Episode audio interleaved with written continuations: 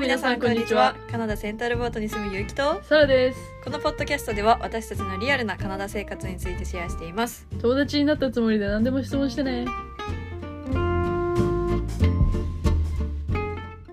じゃあ今回は、えー、携帯の契約のことと保険海外留留学保険みたいなうんのとカナダの銀行をどうやって契約するかみたいなうんことについて話します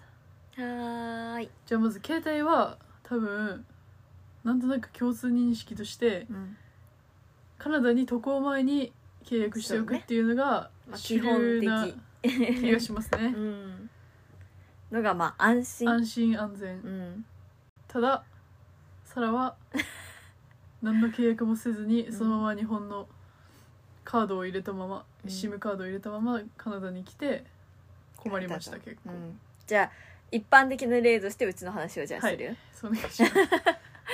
うちは、まあ、基本的にエージェントに申し込んだから、うんエージェントがそのおすすめの携帯会社っていうのをくれたのねはいはい、パンフレットみたいなやつ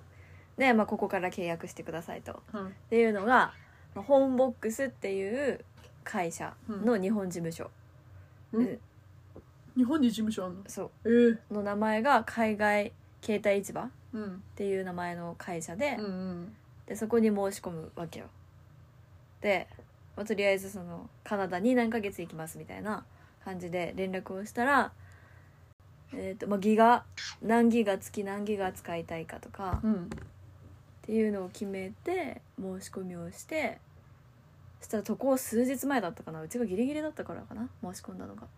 渡航数日前に「あなたの携帯電話番号はこれです」とほあと SIM カードも家に送られてくるのねうなるほどねでまあやり方とか全部書いてあるのよ SIM はうんどうやって変えてくださいとかっていうのが、でまあ全部が届き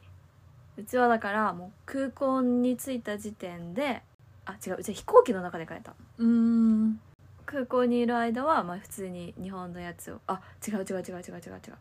日本のやつを契約を止めなきゃいけなくて、うんあでも親が代行で行けるっていう話だったから、親に代行に行ってもらったかなあの時はそうねそれもそうだったうんだから当日まではまだソフトバンクの契約でずっと使ってて、で飛行機に乗ってから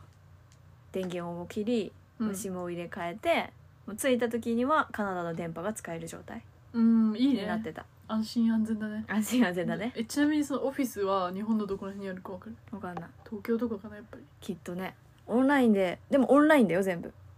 行かなくていいんだようんなんか届く日とかさ日数違うのかなとか思って、あーまあ多少は違うかもしれないけど、まあ、今時早いじゃん、うん、何でも届くのってでもうちも SIM が届くのはそんなに早くはなかった申し込んでからうんやっぱりそのいろいろあるんじゃない向こうそもうねって感じかな、まあ、基本的に値段としてはうちが契約してるのは、えー、と最初はでもなんか10ギガとか5ギガとかうんまあでも変わったんだよね途中で値段変わったよね途中でフォンボックスのやつ変わったっけ多サラはコロコロプラン変えてたから分わかんないのかまあうちは一番少ない7ギガでうん今39ドルだから大体4000円ぐらいうんなのプランでやってるるほどうん少ないけどまあまあ生きてはいけるうんぐらいかなまあじゃあサラの話をすると、うん、まあ、サラは渡航1週間前ぐらいに「おやばい携帯」って気づいて、うんいろいろ探してみたらフォンボックスともう一個なんか違う会社があったのようん名前忘れたけどなんか緑系の色が緑のイメージの会社で、うん本社が本社っていうなんかあか,、ったねなんだったっ支店がバンクーバーにもあって、け、うん日本語で対応してくれうるんらしいみたいな感じで送ってくれるのよそれを家までうん SIM を、だけどもう1週間前だから間に合わないってことで諦めて、うんもうそれはまあ何もせずに渡航した で自分で止めたかな携帯自分で止めた気がするわこっちからうん日本であ日本でで止めてい渡航してんバンクーバー着いてからもう空港の w i f i とかを使っていろいろ調べたりしててうんで家に着いて、まあ、たまたまその家に結城が一緒にいたといてくれたと、たまたまそれで現地のホームボックスっていう携帯会社に連れて行ってもらった、うんから本当に結城がいなかったらどうなってたんだろうっていう感じ、うんうんで本当に携帯がないとそう連道絡も分が取かれんなないいわしけうんだからなんていうのこのスタートってとこいつも押してなくないゆうきあ Google あのそっかそれを押すのかそれを押さないとさら本当に分かんないのよあー押してそこれう矢印を押したら結構違う違うと思うマジであそうなんうだ、んでそれでもう超えまくるってたからで仕事行く時もたまに w i f i じゃなくてその Google 使ってたし道分かんなくなってそしたらインスタ見るじゃん見るインスタも見るし でラジオそれもだよラジオインスタだっもて音楽も聴くし外で、だから携帯代だけは高くしてたうんうん雪のいいやがつの倍ぐらいかな大体うんうんですねまあプランいろいろあるよね今多分715月毎月2日更新なのねうんうちの契約はみんなそうなのかなそうそうそうで2日契約だからうち2日の日に毎回それをゼロにかえ戻すのようん全部リセットするの、うんそしたら何ギガ使ったかが分かるじゃんすげえ、だからわざわざホームページ行かなくても、うん自分が今何ギガ使ってるかが分かるからうん、調整ができるなんか頭いいわでそこで例えば例えば、まあ、Google マップが容量使ってるのは申し訳もうどうしようもないけど、うん例えばなんか他のアプリが容量使っギガを使ってるうんとかってなったらもうそれもモバイル通信切ってとか、うんあまり外では使わないようにしてとかってやってたうちは頭いいなサラもそうしようかなそしたら全然うちは7ギガで生きていける、うーんまあ、もちろんインスタ使えないのはきついけど、うんまあ、きちょろっとこうちょろっと返事したい時だけモバイル通信戻してとなるほどねかあとお店で w i f i が大体つなげられるうんつなげられるじゃん、でで w i f i をつないでだからカフェ行ったら毎回 w i f i 聞いてたなるほどなるほ w i f i なんですかってって感じですね携帯は、どちなみにサラはうんもう毎日本当に一時期病んでて、うん冬うん仕事に行くのがどうしても嫌な時に、毎朝バスで YouTube とか見てたうんからうん余計に高かったねああなるほどねうん気を紛らわすたう、めに、うんちはもう音楽聴きながら寝てた電車のまあ中寝てもいたねっていう感感じじかでなしたね、うん携帯はそんな感じだねうん、次保険保険保険保険も事前にやってくると思うのよ普通そうねでも保険も私は入ってなかった とじゃあ一般的な例でまた言い言いますね勇気から うちはまたこれも同じくれ留学エージェントを通して契約をしたんだけどえー、そんなんできたのうんできるできるできるもう留学エージェントが提携している海外保険会社があるのよね三回基本的にはで、まあ、そこのパンフレットが送られてきたんだけど、うんすごい高かったのうんやっぱりちゃんとしてる有名どころの、はいはいはいもう大手の保険会社さんだから、うんまあもう高いわけようんでネットでオンライン海外留学保険みたいなうんオンラインタイプのやつオンラインから契約するみたいなやつもあったんだけど、ほとんどそれじゃないのそんなことうないんまあまあまあそうだと思う、うん基本的にはただなんかそういうののなんて言うんだろうな大手ななんかなんかあるじゃんそのなんかいろいろあるじゃん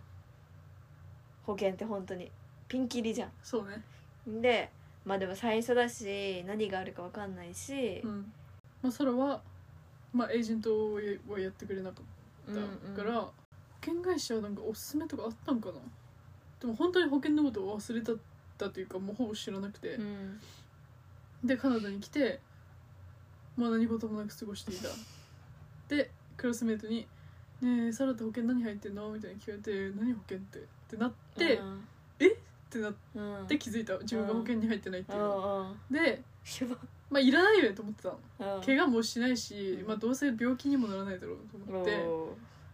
まあそその何スポーツうんやってるからそれで怪我するのはあるかもしれないけどまだ始めないしと思って余裕こいでたら友達とショッピングしてた階段から落ちましてまあ4段ぐらいね4段ぐらいのなんかあるじゃんなんかこう通路に4段ぐらい急に下がりました、うんあれを見てない で通路だと思って踏み出したらもうなかったで普通に着地したんだけどそれで友達とその時にちょうど保険の話をしててうん入った方がいいよマジでうん怪我するからってうん言われてる時に落ちたの階段からで決めた入 るのでそれはなんか海外海外の保険会社なのかなでも日本語対応はしてたんだよね海外じゃない、うん、日本語対でもな応んかしてるでもこっちのやつじゃないあれ多分ね安かったのよ、うんなんかその友達がもうその友達はもう海外に前からいたことがあってワーホリとかでその人におすすめしてもらったんだけど普通に日本から入るより安かったんだよねうん日本のやつと比べてないからさ逆にうんそのどっちが安いとかわかんないけど、割と1年分かな1年分11ヶ月分か1年分で10万超えたか超えてないかぐらいうんうんだったちなみにううち同じやつを今年使ったのねんで大体金額保証される金額としては多分うんそんなに変わりはないはずだけどまあそうなの細かいところは前回の方が保証されてる部分はあったと思うけど、うん基本的にはあまり変わりはないあそうなののでうちは前回が20万で今回は10万って感じだったおとかもう半額ぐらいただまあやっぱりその大手な分もしかしたら日本の方がよく見たら保証は全然違うのかもしれないうんちょっとうちもそこでまで詳しく比べてないから分かんないけど、でも別に申し分ないレベルじゃないこのそ保うだ険と思うも結構さらちゃんと見たけどうんこれなんていう会社なの T ?TU5 って書いてるけどインターナショナルな何ブリッジズ・インターナショナル・インシュランスっていう書いてるねでもオフィスがトロントになってるから多分こっちのやつだねトロントバンクーバーにオフィスがあるってなってるからなるほどなるほどカナダの会社でカナダに来る人たち向けの保険うんって感じかなそうだと思うでこっちからも入れるうんやつでオすンラごインでい手続きっていうかその申請してから来るのが早かった気がするてかもうその日じゃないもうなんかだいほぼほぼうんオンラインでもう情報を書き込んでうんお金を払ってもうすぐメールで保険完了しましたっていう感じうのん確認メールが来るって感じ、ちなみにサラが今6ヶ月分で7万まあ7万でしたとうん、いう感じビジターは、うんコープだとまあちょっと期間も長かったしちょっと高かったかなっうんていう感じまあでも本当に日本にいる時に入ることに越したことはないとう思んないと思う本う、当安に心するし、あとはもう本当にこれは人次第だと思うその保険に関してはうんもう自分が何を選択する人はもうその人次第だかうら、んどれぐらい保証をしてほしいのかとか、まあ、死亡保証がいくらとかはもうその一人一人の観点によるから、うん、本当に保険の値段は人によってピンキリって感じな気がするだそうだと思からもうこれは自分で調べて自分に合ったやつをう、うん、申し込むって感じかなそうだねうんまあ一応バンクーバーっていうかブリティッシュコロンビアは MSP っていうなんかね最初月々いくらかかるのか覚えてないんだけどそんなに高くない金額うでん普通にその医療保険というかうん病院とかのその健康保険証みたいなやつを作れるの、うんでそれはなんかマストみたいなことをき先生が言ってた気がするうんみんな入ってなかったけど、でももでも言われなかったんだよねエージェントにそれはうんそれも言われなかったの、んまあでも作るの簡単らしへえいいなんかやってみたいい人はやってみた方がいいかもうんでもちゃんと調べた方がいいですよそうだね、うんでも別に海外保険に入ってるなら必要ないと必思う要ないと思う病院に行ったことないからあわあかでんもなういちけどの友達は海外保険で入っ普通に日本の海外留学生保険入ってバンクーバーの病院行ったりしてたけど、うんその話は、まあ、保険とはちょっと離れ、まあ、保険離れ入るか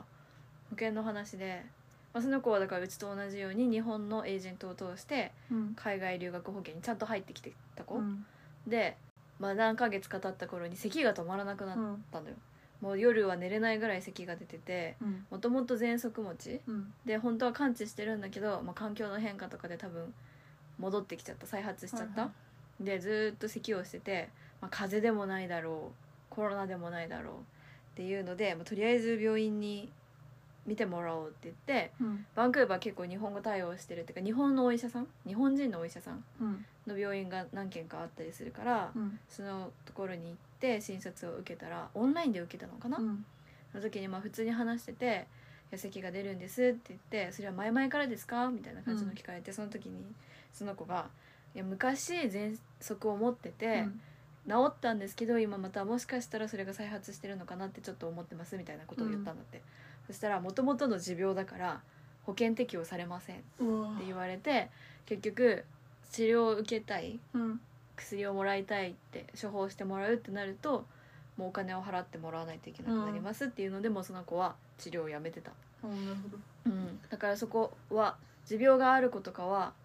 ちょっとちゃんとチェックした方がいいと思う、ん薬とかはもう日本から持っていくとか、うんままあ、その子も本当にその一言があるかないかでそうだね保険が適用されるされないって感じのことがあったからまあそこは知っておくといいかなって思う、あそうなんだってうちも知らなかったから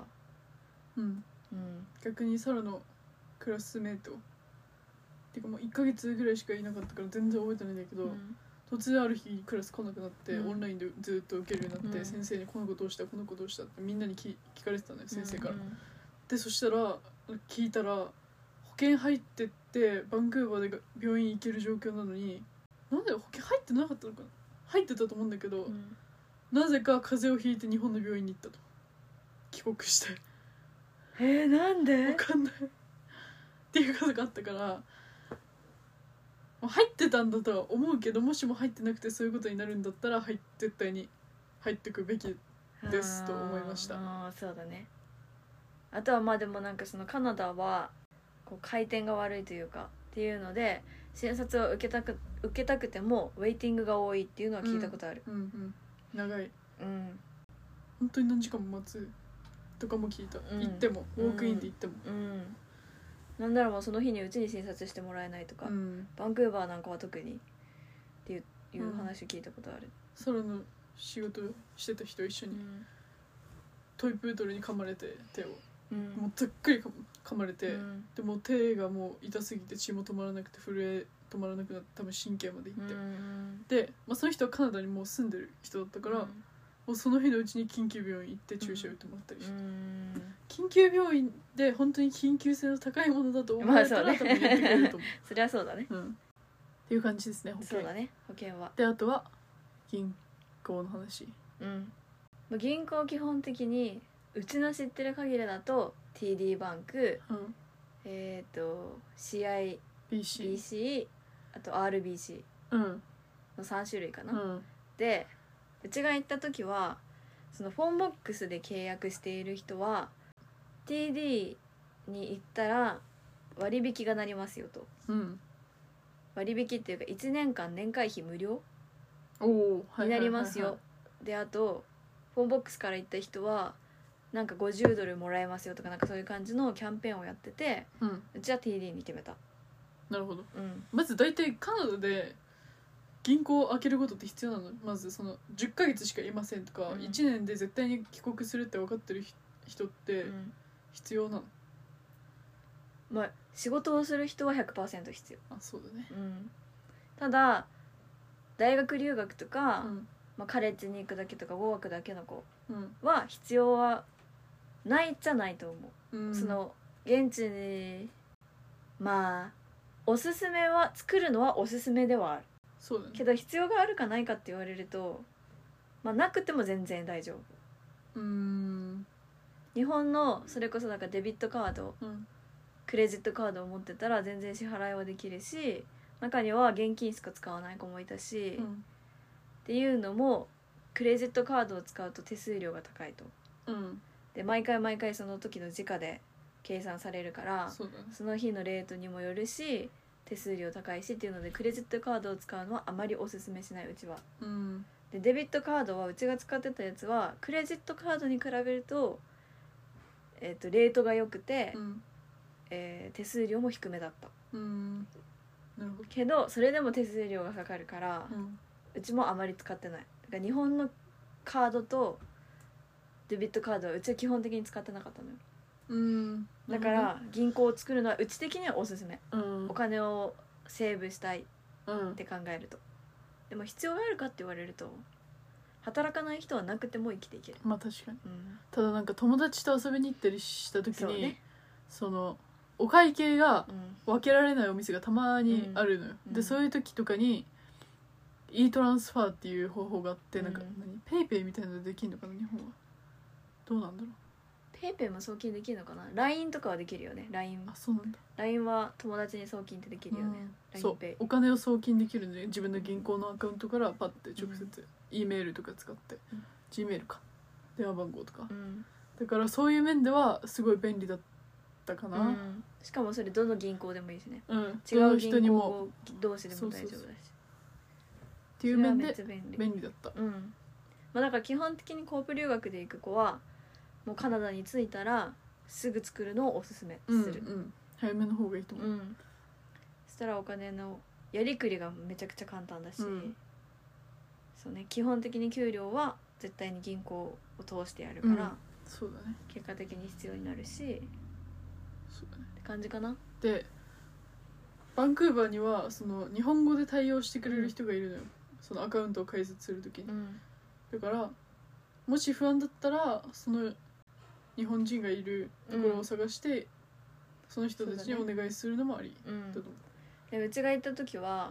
うんまあ、そのちょうど4月とかでうん来る人が多かったっていうのもあって、日本人の人がすごい忙しかったのようんでうちも銀行はお金のことだからちゃんと日本人とやりたいなと思って、うんでも予約しないとダメだよって言われた友達に、大体1週間以降ぐらいじゃないと予約が取れないっていう話で、えっと TD のバンクーバー支店にダウンタウンの支店うにんメールをして、日本人の方に対応してもらいたいですって言って、でうちはその時返事が返ってきた時に日本人じゃない人から返事が返ってきて、うんあの英語がそんなにできなくても翻訳機使いながらうんとか翻訳しながら私もゆっくり説明するから私でもよかったら、あの対応させてくださいっていうメールが来たんだけど、まあそれでも相手にも迷惑かけるし、うんうちが分からなかったらでパスワードとか決めるのに心配だったから日本人の方遅くてもいいから、うん日本人の方にお願いできたら嬉しいですって言って結局1週間1週間後ぐらいかなに解説できたって感じかな、うんその時はまあ日本人の方に対応していただき、なるほどねうんサラはもうね自分何考えてたのかあの頃よくわかんないんだけど、本当に多分何も考えてなかったんだと思うんだけど、うんもう突然なんか TD に行って、突然だよ、うん何の脈絡もなく友達と突然行って、うん今日解説したいですって突然行っうんて、そんなんだから日本人の人に対応してもらえるわけないじゃんうんでその子は確か日本人の人に手伝ってもらってた、うんだけどサラはもう本当にもう普通の多分カナディアンのうんおじさんにうんと二人でなんかさこう個人スペースみたいなところに行って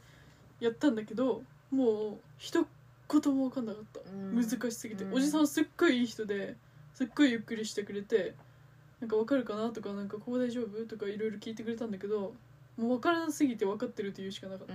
どこが分からないかも分かんないから、うんだけどまあ無事に解説して、うんまあ、今も無事に使ってるうんただ違うんだよねうちらのそうプ契ラ約ンががっ違うんだよね、ていうのもうちはその日本人の人に説明してもらいながらやったから、うんまあ、これがいいですよこれがいいですよっていう話をしてくれて、うんちょうどその時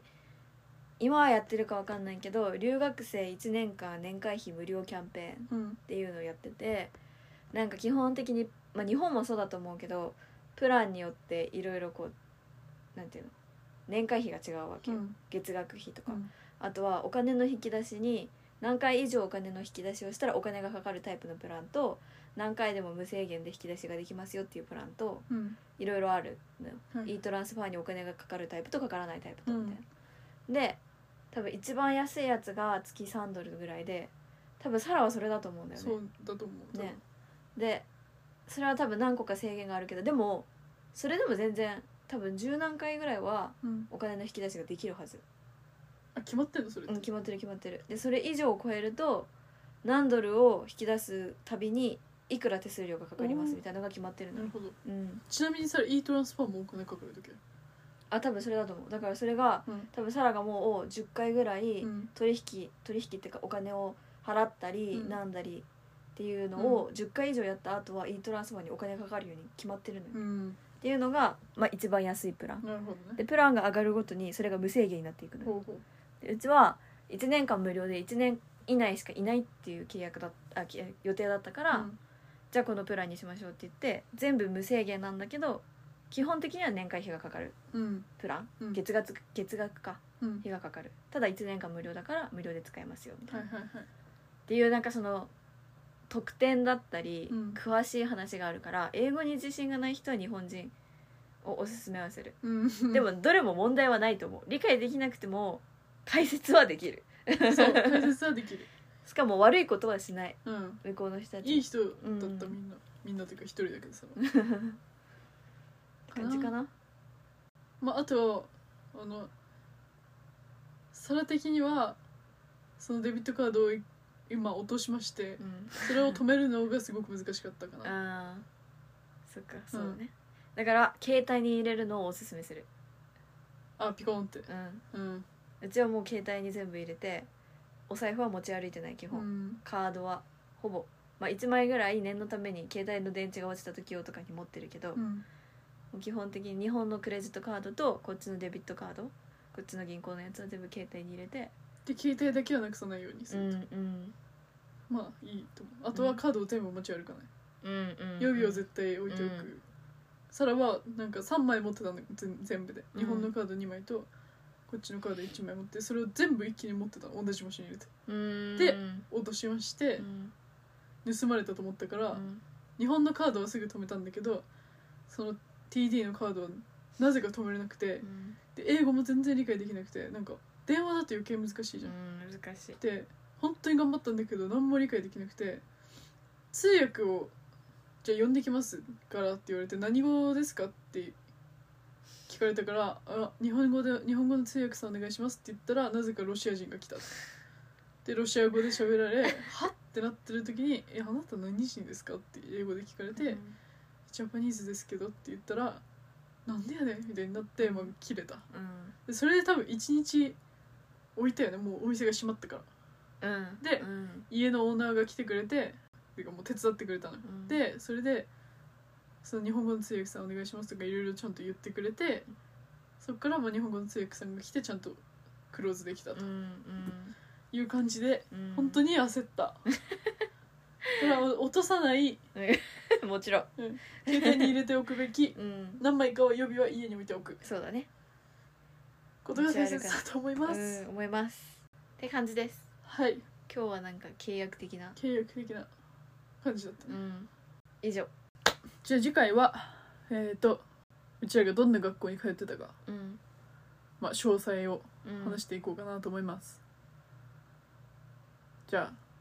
バイバイバイバ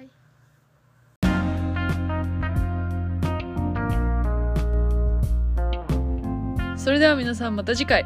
See you in the next episode